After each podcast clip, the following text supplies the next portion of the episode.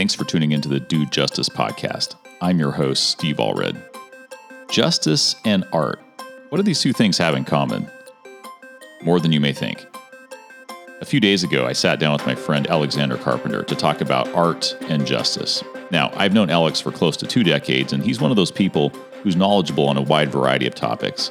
He's someone you can talk with about pretty much anything and have a good time and learn something from the conversation. As a journalist, thinker, activist, theologian, and art professor, Alex has some really great insights into this particular topic. Oh, and if you stick around to the end, there's also a bonus feature where we talk a little bit about our individual views on a current hot topic guns and gun control. It's not totally about art, but, you know, fun to talk about, and definitely touching on justice. All in all, this was a great conversation with Alex, and I think you'll enjoy it too.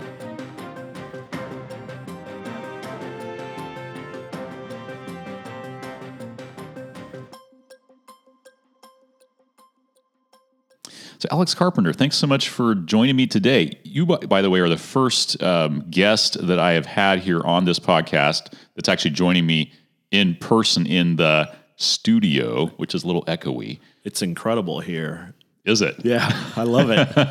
it's got a good good energy. We, we will maybe have you describe the energy sometime since you're an artist and and that's one of the reasons we have you here.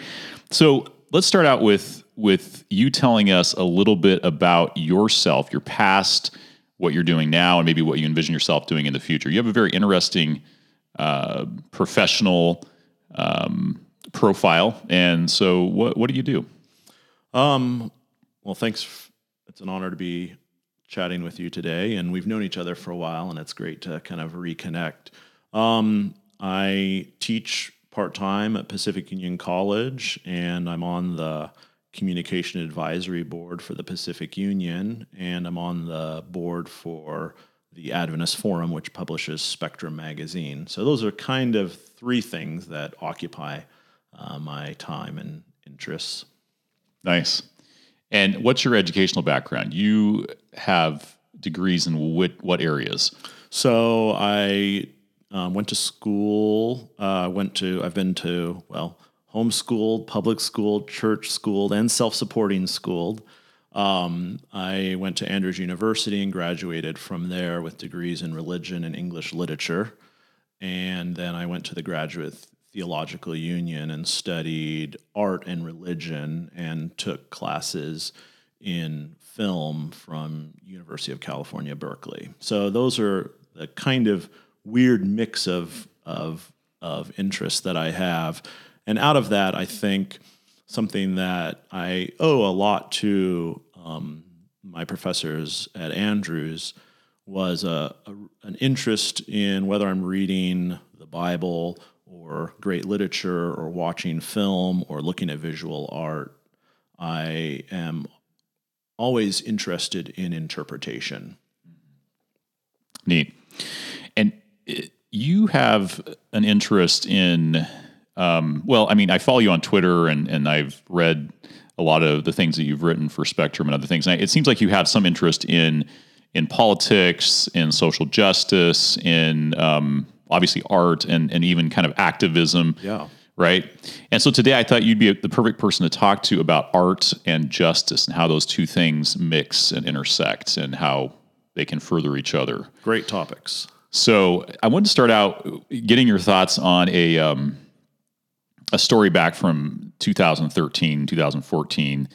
Um, there was a student at Columbia University. Her name is Emma Sulkowicz. I think I'm saying it correctly. Mm-hmm. Uh, she was a visual arts major there. She um, filed a complaint with the university saying that this other student had uh, raped her in her dorm room. And so the university did a little investigation. They're like, no, it didn't happen. Um, so then she went to the police, and the police basically, she said, treated her badly and declined to, uh, you know, pursue charges. The DA's office as well did not find any uh, reasonable suspicion, and so they didn't pursue anything against this guy. And so uh, this gal took things into her own hands and she decided that she was going to produce this, this work of performance art that she entitled Mattress Performance Carry That Weight. It was her th- senior thesis. You've heard about this, right? Mm-hmm. And uh, so she carried around this 50 pound dorm mattress all over campus. I remember seeing this in the news, you know, pictures of it, and it seemed really kind of um, depressing and super impactful at the same time. And it, it just, as I was thinking about art and justice, you know, whatever your thoughts on the situation I described, whatever people might think about that, whether, you know, this guy actually did it or not, art can be super powerful, is what that taught me. Sure. And is this an example of, you know, people using art to maybe shock other people into doing justice? What do you see in this story? um It's such an interesting uh, story for me because um, it, to me, actually connects a little bit with um, Christian theology. Um, and, uh, you know, I'll return to that idea, but when I look at a work of art, I think it's important to recognize that it's that there's ideas involved there, there's emotion, and but there's also physicality, and that's you know when you're looking at a painting, there's um, color applied to canvas with you know some type if they choose to use a frame that's on a wall or there's a sculpture that's made out of bronze or stone or you know we're looking at paper cranes hanging so there's a kind of a, a materiality that i think um, can be a way of accessing what's going on. So I think of this work here. There's also a, the weight of it. She's carrying around this very heavy mattress, which connects to feelings of guilt and shame, the burden of justice that she feels that others haven't taken up or should take up, the way that we, when we talk about um, caring for each other in society, we often talk about carrying each other's burdens. So, those sort of associations, I think, make art a really helpful way of getting into such r- difficult topics like sexuality, violence, power. And Christian theology is connected to visual symbols, whether we're talking about the Old Testament or New Testament. And obviously, this one has a clear connection to, for me at least, Jesus carrying the cross, hmm. where you have someone bearing the burdens of sort of individual sin, but also collective responsibility. Wow. I hadn't even thought about that. So, yeah, It could talk- be controversial. Sorry. you know, and, and so you bring up this this concept of like art in the Bible or these symbols and things like that, and, and that is interesting. In fact, before um, you know, thinking about having you here to talk about this, I hadn't thought a lot about art in the Bible, but then I started to think about it, and I was like, man, the Bible's full of art. Can you give us some examples of how God has used art, or maybe the prophets have used art, or just where art shows up in Scripture? You know, I won't do this chronologically, but I'll do this um, the way that it uh, sort of, when I free associate with how I was raised as an Adventist, um, I sort of understood it. One of the one of the most obvious ones for me is the sanctuary.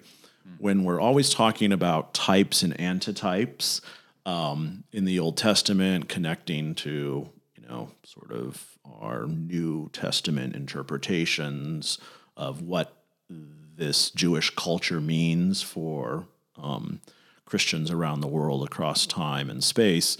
The idea of, you know, not only the altars, but also the attention that was um, taken with the meanings of colors and stones and the position through the sanctuary to be honest, I don't think a lot about that now, but I grew up with around a lot of folks who really focused on that process and the meanings.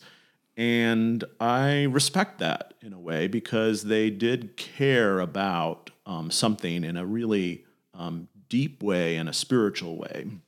And I think that gets translated um, into uh, a helpful critique of some of that as well, because the prophets come along and say, look, you folks are focused on the physical, and we want you to be focused on the spiritual. Mm-hmm. You're focused on what you do around an altar, which is a mm-hmm. really interesting work of symbolic sculpture. Mm-hmm. And here there's folks who are dying around you. There's poor people, there's widows and orphans, and there's people outside your gates who want to know your truth, all of which is being neglected because you're so focused on rituals, which is a part of art. Performance is a uh, connects with ritual in really interesting ways. Interesting. And, and you know, as you're talking, I'm even thinking about the the sacrificial animals themselves as a form of like performance art, right? Yeah, In a way. absolutely. Sure. Interesting. Yeah. And and I like that connection you made between the um, well, or the contrast there that you're drawing between, you know, okay, so we're so focused on the symbol that we forget to do justice, really. What are some examples in in the Bible as well as in history where you have seen art playing a role in furthering justice in society in some way? Furthering justice. Um, you know, let me give you an example since you brought up that idea of uh, animal and sacrifice. Um, I don't know if this directly answers your question, but maybe I'll end up there somewhere here. Um, there's a work that I love showing students by uh, anonymous artist named Banksy out there. Um, and By the way, is he really anonymous? well, Do we know who he is? there's there's some ideas, but nothing official. really? Yeah, Okay. yeah. It, he's the rare artist who has somehow eluded the incredible focus on fame and all the cameras that are around, um, especially in London, where he is apparently based. Um, but he, um, you know, I went to a, a show that he did down um, at the Museum of Contemporary Art in Los Angeles. Uh, it was a street art focused show, so really, you know, drew my attention to what's going on with graffiti, what's happening with, you know, made me appreciate some of the interesting architecture in our urban environments. But he had a work there that um, um, took a, fr- a frozen frame from the Rodney King beating video. Um, so four police officers standing around with batons, um, hitting Rodney King, kicking Rodney King. There was no Rodney King in this picture, though. Instead, there was a pinata. Wow. And when I looked at it, I was moved because I've hit pinatas and I've seen things pour out of pinatas. And whenever I share this with other folks or, or look at it, it provides a really interesting, I think, opening for us to talk about the not only the violence that's part of that, not only the issues of race and power that are part of it, but there's a kind of tangible um, um, physical uh, connection that happens when we are made to sort of participate in that action and become aware of the fact that you know there's a whole larger structure of um, privilege that allows something like that to happen. And someone was feeling that pain that you know we're familiar with. Um, and there's a sort of i hate to say it this way but there's a sort of um, treat you beat the piñata and it opens up access to the goods inside. And there's a sort of you know almost physical pleasure that is happening when we're watching that video. Those policemen are deriving pleasure from you know causing someone to bleed. Wow. so when I look at that, and then I think about when we're talking about some of the what I would say kind of performative aesthetic experiences in Christian theology, say um, one of my favorites is communion. We're talking about what? What are we? We're symbolically drinking blood and breaking a body. Wow. And so that helps, you know, a work like that helps me think about the ways that um, that act is not just about my own brokenness and my mm-hmm. own participation in Christ's suffering, but it helps me realize the ways that we are also breaking each other's bodies. Wow. Interesting. man, you're just opening up all sorts of interesting avenues to Yeah, go down here. go. Because what about like baptism, right? And and all these things. I mean, incredible. Mm-hmm. Yeah, I I mean that's a, you're you're watching a, a performance of death and resurrection when you watch a baptism. That's you know deeply connected with our own sort of unconscious um, experiences with both f- fear of death, but also um, the, the unknown of what's there. Um, you know, we we have, of course, Christian theology that gives us a sense about what's supposed to happen and how we should prepare and what it means. But to watch it happen in front of us, I don't think you know. I've watched lots of baptisms and haven't thought this way.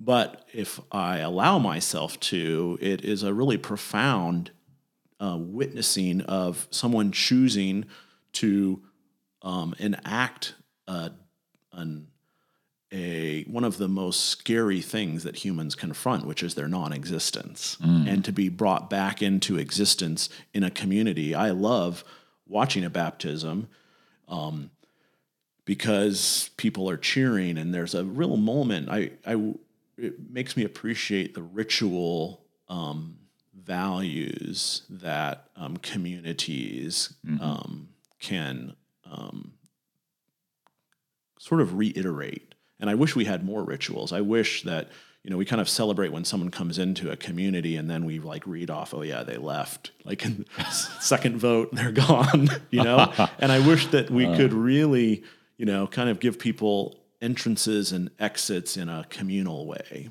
Huh. Interesting.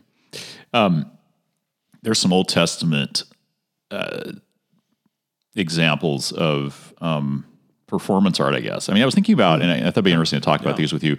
Um, Ezekiel the prophet, for example, did a whole bunch of weird stuff. yeah Right. absolutely Um, I mean, I think it's Ezekiel 4. One of, by the way, uh, favorite passage for Adventists, you and I are both Adventists, um, was is Ezekiel 4 6, where it talks about, you know, I've given you a day for a year, right?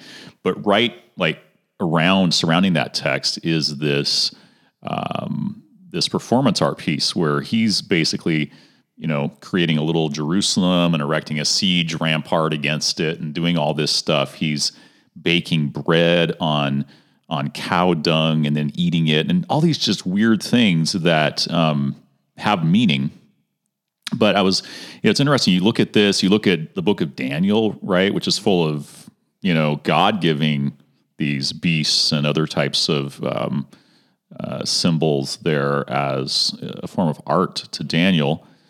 Narrative too. It was about helping. Okay, It was yes. like connecting to a story. Sure. And, you, and in some way creating some kind of meaning out of that visionary experience, which got embodied a little bit by Nebuchadnezzar. and and just uh, talk about that a little bit because I, I let's talk about art being Yeah. used to further injustice too. Sure. You know, I mean, Daniel three is an example maybe of that, right? He creates a statue, worship it, and if you don't, you're going to die. Yeah. Are there examples in history of where art has been used uh, to, you know, promote injustice? you know, symbols are, um, I think, interesting. The term is multivalent, which means that they can have lots of different um, meanings. Um, conspiracy theorists are great at pointing this out, but you know, they'll create meanings out of things that really have no um, intended meaning in that direction, but by linking a few symbols together, they've uncovered the fact that some pastor is really promoting the mark of the beast. Right. Yeah. Um, you know, uh, I hate to invoke Adolf Hitler studied art, and um, you know he was surrounded by some really sophisticated um, propagandists who used um, symbols that were connected to um, the sort of northern Germanic myth making that he was interested in propagating. He had a filmmaker who is um, really um, still recognized despite her work for him, Leni Riefenstahl, who made an incredible film called uh, Triumph of the Will that um, you know even in our sort of over mediated age still can be very um, moving to folks who are watching lots of people give um, um, praise to Hitler, and it's incredibly effective. So, I, and and she's using the same things that you know filmmakers use in all of their films, interesting angles, but um, and great music. And you know, you could argue that it's a work of art. You know, along those lines, um, I was recently watching the Charlie Chaplin movie that he did. I, you would know the name that he was mocking yes, Nazism, basically, but not calling so it that. Good. Oh, what is it called? The what is it? The dic- something dictator? Yeah, it was something, and it was like, but anyway, it, it was profound, and it, and it was neat because it really angered the Nazis at the time, Yeah. right? Yeah. I think it was right before Hitler had actually he was coming to power, and he hadn't, you know, I think uh, England had not yet decided what they wanted to do, and he hadn't invaded the rest of Europe necessarily, but he. Um, but but you know, again, another example of art being used to in your in your case, your example, you know, promoting yeah. you know totalitarianism, but it can also be used in the other direction. You know, there's a, a group of artists that started out really as theorists in the late 50s and kind of ended their um, movement in the mid 70s called the Situationist International. They kind of came out of the um, kind of French student um, um, political movements of the late 50s. Um, and we get something from them, um, which is called The Happening, which was kind of big in the 60s, where you combined um, visual art, music, performance in public spaces. And one of their theories was um, they called it détournement, which is like turnabout. And it was kind of what you're talking about here, I think, um, with something like what Charlie Chaplin is doing in that great film, because he's taking some of the tropes. There's weird symbols that kind of look like the swastika. Right, right. and even the mannerisms of the salute um, and and mocking it. And but he's using a little bit of it and subverting it. And that's what i think um, is interesting about a lot of artists to me is when they're kind of doing that little turnabout that little subversion they'll, they'll take something that people invest with respect or fear and they'll if they're you know particularly deft they'll actually undermine it in ways that can be really freeing for people. You know, not to compare um, our current president to Hitler. Yeah, okay, so I, I know that some of my listeners might accuse me of doing that if I say this at this juncture, but it is interesting how, um, like late night, you know, TV sure yeah. uh, does a great job, I think, of making their point yeah. by making people laugh, and they're they're they're using like you're kind of what you're describing, right? They're taking, you know, for example, Donald Trump's voice, imitating it, and it's it's hilarious, and it makes a point. And Yeah. you know, it might have been him, it might have been Obama or or George W. Bush or whoever. Um, that's interesting. I, I that's that's it is powerful. It really is. Yeah, you know, I think uh, art is um, can be uh, you know all things to anyone. Um, but one of the things that draws me to interesting art is when it's um, playing with our um, assumptions about social power. I think uh, that's that's a part uh, that fascinates me. I love landscapes. I like a, a great, you know, um, avant-garde film, but I am often drawn to artists um, like Ai Weiwei, who is um, creating beautiful objects, interesting objects, experiences, um, taking interesting photographs, sculpting things, hiring other people to do work, but is uh, aware of the way that power, whether it's, you know, sort of Chinese governmental power or or larger kind of art cultural power, which is its own thing. The you know the institutions of museums and auction houses that control and say what has value and what doesn't. Uh, collectors. Um, I find that really interesting as well. People who kind of like we all have to do, at least me, we both have to participate in structures of power, but to stay um, it, with some bit of uh, you know authenticity, also have to kind of critique it, including ourselves, if we're going, I think, to be you know good people. So you bring up um, the Chinese artist Ai Weiwei. Ai Weiwei. Thank you for saying his name because I was like, how do I say that again? Um, there was an interesting piece that uh, we had talked about earlier um, that you have there in front of you. Describe that to us and and tell us a little bit more about it. I think it's really powerful. Yeah.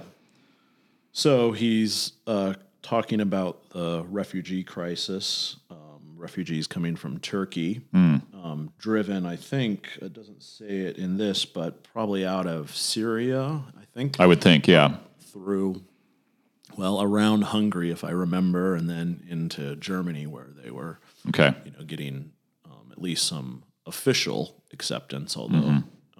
Without controversy. So, in this work, the artist, hoping to highlight the severity of the ongoing refugee crisis, tied the striking orange vest to pillars of the Konzerthaus, Berlin, to command the attention of the general public. Um, so, what I think is great about this, and he actually did a work like this after um, uh, earthquake destroyed um, a bunch of schools in China a few years before Okay. Yeah. is that these are these in this case we've got these um, orange vests and in that work he used children's backpacks Oh man. and what was happening in both uh, what's interesting in both cases is he's kind of individualizing he's taking these things that are physically connected to um, someone's suffering um, th- uh, what happened with the children's backpacks is all these schools were built um, really poorly because of the corruption and so in this earthquake um, uh, you know, hundreds of children died because some c- corrupt official was getting kickbacks from the construction company and letting them use poor materials. Wow.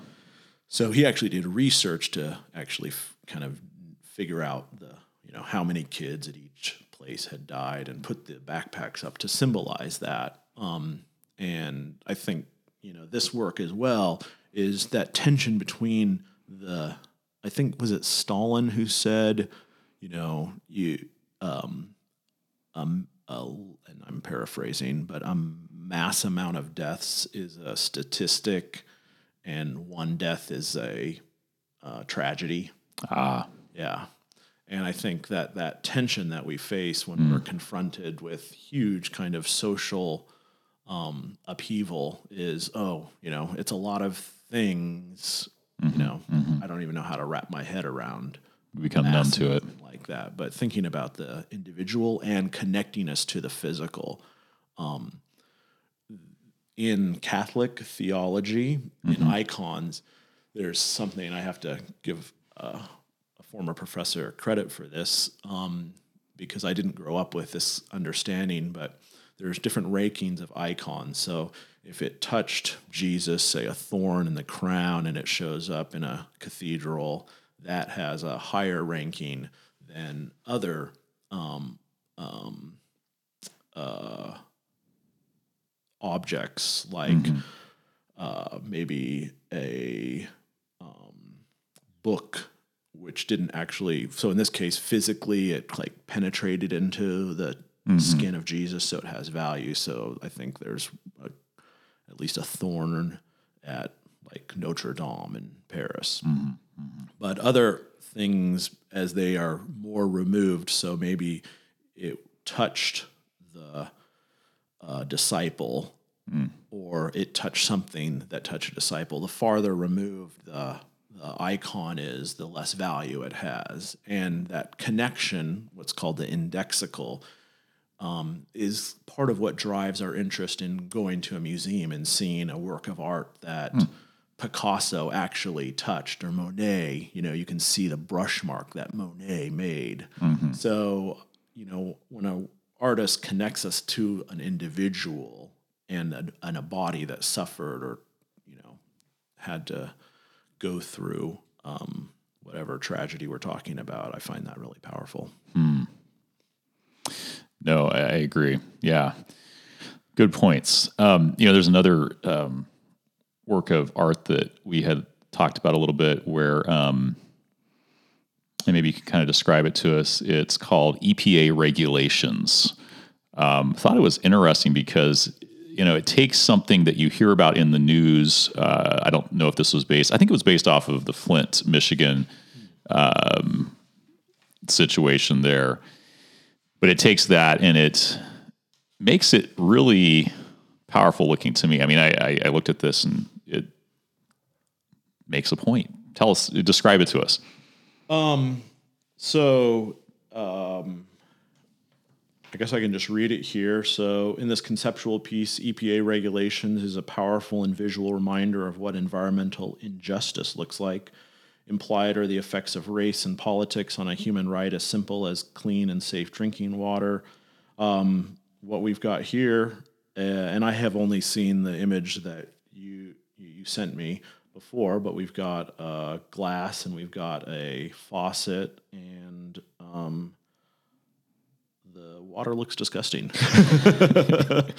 It's like, is it sludge? Yeah, I just, but it's, yeah, I, I'm like, wow, that's, and I think you know you're responding to it in a visceral way. Mm-hmm. You know, hearing about someone in Flint, Michigan, having to drink water with lead. Yeah. You know, it, you can only really measure that lead. It has to be made mm-hmm. tangible, which is a which is a struggle. I think folks who care about spirituality face because we're dealing with the immaterial uh, things that are unseen. I think great communicators make it seen, make us connect to it in a takes it out of the abstract, sensory way. which is what Jesus did when he told parables. W- Would you consider that a form of, I mean, it's storytelling, narrative, art in a way? Absolutely. You Okay. know, I think his miracles are are Oh. really interesting. I hate maybe this is too controversial, but performance art. right? I mean, he, he Jesus certainly could have said like you're healed, but getting down in the dirt, spitting on dirt, putting it on someone's eyes Yeah. Um, wow, I hadn't thought about that. Yeah. is is something that um, is pr- in a way really profound to mm-hmm. me. Mm-hmm. Um, hmm. You know, I think Jesus. We, you know, when pastors are talking about the, you know, the Passion Week, you know, there's a they seem to do be more interesting when they're drawing object lessons out of Jesus's actions, say around washing the disciples' feet, which again is performance art. He's trying to, in that case, make a point, but mm-hmm. there's also the physicality of it that mm-hmm. is um, is helpful, I think, for us as you know, in this case, you know, 21st century humans trying to grapple with the kind of profound spiritual truth of divine and human incarnated in mm-hmm. time and space. Um, somehow taking away a sense of sin and guilt, but also calling us to a greater human community. I mean, it's like, it's not easy, this thing called metaphysics. Yeah, that's neat. Hmm. Cool. So I got to ask you the age-old question: Does art imitate life, or does life imitate art? You're you're the art guy. You got to tell me. you know, one of my favorite quotes on that is Picasso, who said, Art is the lie that tells us the truth. So, I'll have to think about that for a yeah. while. Yeah. So, what I think is going on there is art is a lie, it's artifice. Um, that's a big tension in art, whether you're talking about, um, you know, representational art, realism, or what we think of as like abstraction or non objectivity. And the reality is that um, when people are looking at art, they're looking at a something that's fake, which can drive a lot of folks who perhaps think of themselves as realists crazy. Why should I go to a museum and look at this weird stuff, this art, this artist, you know, says is important? What if I don't understand what it means? It can be intimidating or it can just be off-putting. But I think that it is actually a really good um, kind of almost a um, a it's like a sandbox for us as as humans where uh, it can kind of shrink down our reality in a way that confronts us with a little slice of truth. But it's in the space of a lie. Just like you know when um, kids are playing they're playing with their legos and constructing some kind of human relationship to some sort of vehicle or building or they're playing house with a dollhouse or all of those sort of things are ways for i think us to um, kind of enter into this really profound thing of being humans connected to each other. So what i love about that is that you know sure the art world is bizarre you know an artwork sells for a hundred million dollars that makes no sense but that reminds me that also you know companies with CEOs making an absurd amount of money um, while their workers are suffering without health care makes no sense. Mm. And mm-hmm. the fact is, that reminds us that both things are driven by market forces that also we think we can connect to and maybe help us um, survive as humans. Mm-hmm. But at the same time, they're really powerful and they can be irrational. True. So, how can Christians do justice with art? Um, share with us any any closing thoughts you have on just art and justice and, and how Christians can be involved yeah. in that in that space. You know, I think one of the th- because um, well, I think we can throw off a little of the tyranny of um, uh, institutional control with art um, because we um, are individuals, there's often a tension between um, what we believe and what the community believes. And that is an important tension because some folks can get way out of balance and some folks uh, just keep their nose to the grindstone and you know maybe act like they believe everything but are really hollow inside and i think art is a way of of existing and breathing in that tension uh, because it, or let me say, creativity is a way of living and mm. breathing in that tension.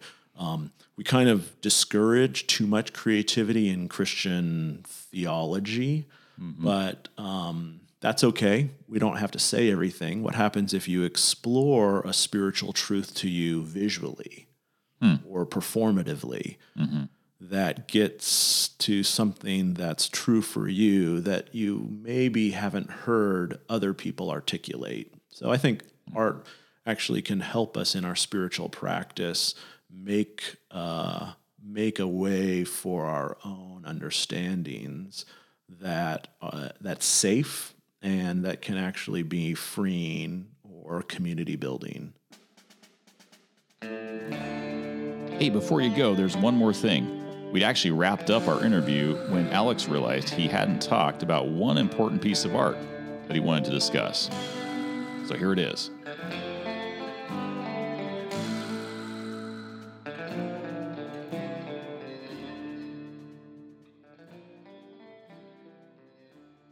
So let's talk about uh, another piece of art here that yeah. is. Uh, well, describe it for us. Sure. This one I'm sure some folks have seen before. It's been around um, since the 80s.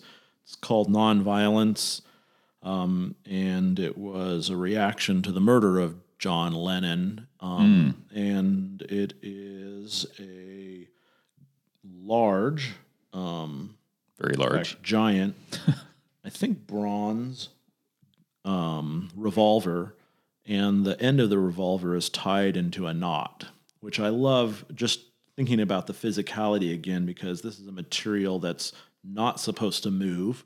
and yet when uh, artists bend, um, you know, metal in really interesting ways that we're not, you know, familiar with, it becomes, uh, I think, provocative in interesting ways. But it's a work that's about violence and nonviolence, but also guns. Um, why did you uh, pick this one?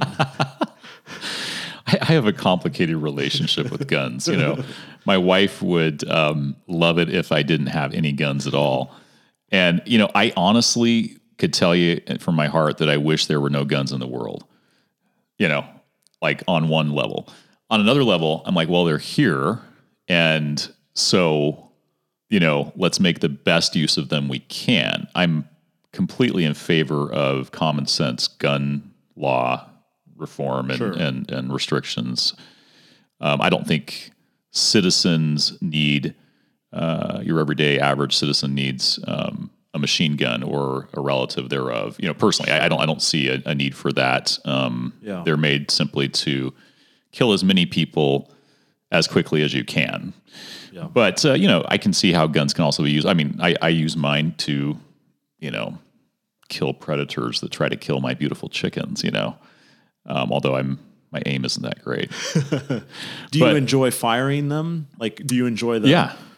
yeah. I'm a guy. You know, it's kind of like you know, you like to blow stuff up, or you know, I, I enjoy that part. Um, the the unfortunate part is my son, five year old son, is obsessed with guns, even though you know I have never promoted this. It's just a guy thing. How about you? I mean, is this Yeah, I mean, well, I grew up with like shooting BB guns, and I remember You were a heathen then. Shooting one of my brothers with a BB gun just Oh, because dude. we were having too much fun, and I thought it would be interesting. and you didn't turn out to be a murderer like a mass? no, okay, all right, this is good. you know, I think, I, you know, again, art is about the material world Yeah. first, and then we can talk about ideas um, that are connected to that. So I think, you know, guns can be really interesting objects of uh, physical pleasure. Mm-hmm. Um, they are incredibly powerful. I mean, that's one of the things that makes them so significant in human history Yeah. because they're so effective at at ending, you know, at firing a projectile through things mm-hmm, um, in mm-hmm. ways that humans had tried before, but really, you know, this is inc- you know, it's Right. you know, amazing what a gun can do. And I think we have Yeah. to recognize some of those basic things. And I think a work of art like this reminds us of that. They can also be fetish objects. They're uh-huh. so powerful that it can be exciting. They're symbolic. So when people are talking about taking away guns, it's it can be connected to taking away someone's identity in in really you know problematic or threatening ways that really shut down the debate as well. How do you think that we could talk about um, guns today in a way that would, you know, bypass some of those emotions? Because, you know, they are symbolic to a lot of people of individual rights, of freedom. Yeah. Um, even though, honestly, let's just be honest, your AR 15 isn't going to stand a chance against an RPG, a tank, even a drone with, you know, some little Hellfire missiles or whatever, you know. So, this whole concept of like, oh, my AR 15 is a symbol of my independence from federal government oppression is, is absurd. Yeah. You know, it, it really is. I mean, police have armored cars and, you know, the military has all that stuff. So, it's it's a it's a phantom in a, in some ways, Sure. but it's still symbolic, even though it's not. I mean, it's a lie in a way. Yeah. Talking about art. Mm-hmm. So, how can we talk about this? Do you think Well, I think you're the expert on this, right? No, I'm. I mean, I. I want to I want to hear. I, you know, I think breaking it down, you Okay. know, and I think it's important to actually, um, so if we're talking about guns, actually talk about the the object itself. Um, and what it means to someone who's, let's say, if I'm talking to someone who is, you know, um, uh, you know, on the far side of the NRA um, debate about, you know, assault rifles, for instance, I'm going to listen to them, and they're going to tell me what AR really means, Armalite rifle, and I'm going to learn from that. I'm going to appreciate some of the history that goes along with that. Um, I'm going to, you know, I, I, think it would be important to shoot the weapon together, perhaps, um, and talk about what it means to them. Because I think so much of the debate gets short circuited by um, a sort of quick, you know, assumptions that we have about people on the other side. So I think from there, I would want them to go and you know listen to someone who has suffered in a kind of mass school shooting and hear about how not just maybe from a parent or a child or a teacher, but also from a law enforcement officer who you know dedicated their life to well laying it down mm-hmm. um, to save mm-hmm. um, those you know us in society from someone who is using that weapon.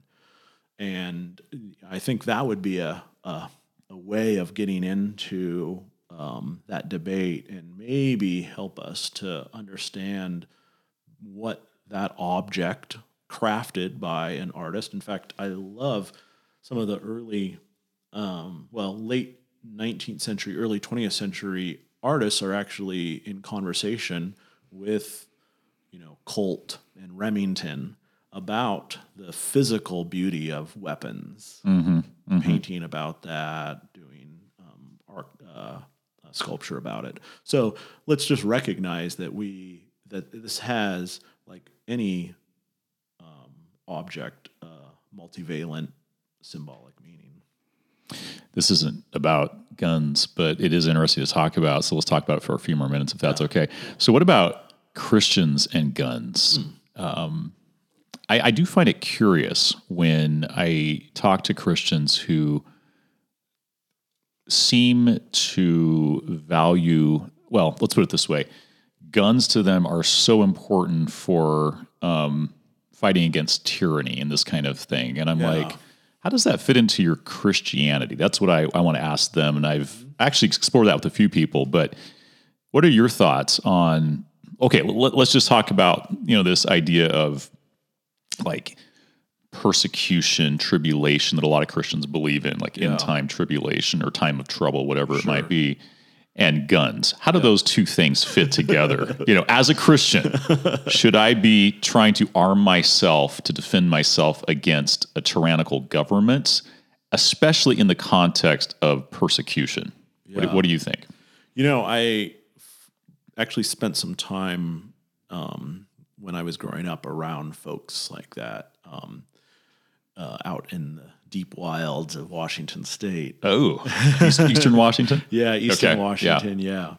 and um, you know, I you know that got it's so interesting because it was so wrapped up in the culture around them and the media that they were consuming. And it was so interesting that I could be an Adventist who moved from one part of the country and had these sort of associations with what it meant to be a Christian, but also what it meant to sort of what was my relationship with the state mm-hmm. and with the you know the end times, and then find that same theology has get all these other meanings um, connected to it. Um, you know, I you you just you don't see Jesus as a as someone who promoted in I can in any way um, violence. That was I mean that was done to Jesus. He corrected Peter when he tried to defend Jesus. So I think that is that has to be a starting point for any Christian. What did Jesus do? What did Jesus teach? Mm-hmm. And, you know, then we have to have an honest conversation about, okay, how close do we want to be like Jesus? like that's, you know, and, you know, the state was very clearly part of the, um, the um, mechanism that killed Jesus, but it's also important to recognize that um, theology was also a part of that, and that when we're talking about those two things, how our theology connects with the state, we have to recognize that the teachings of Jesus trump all of that. Use the word Trump.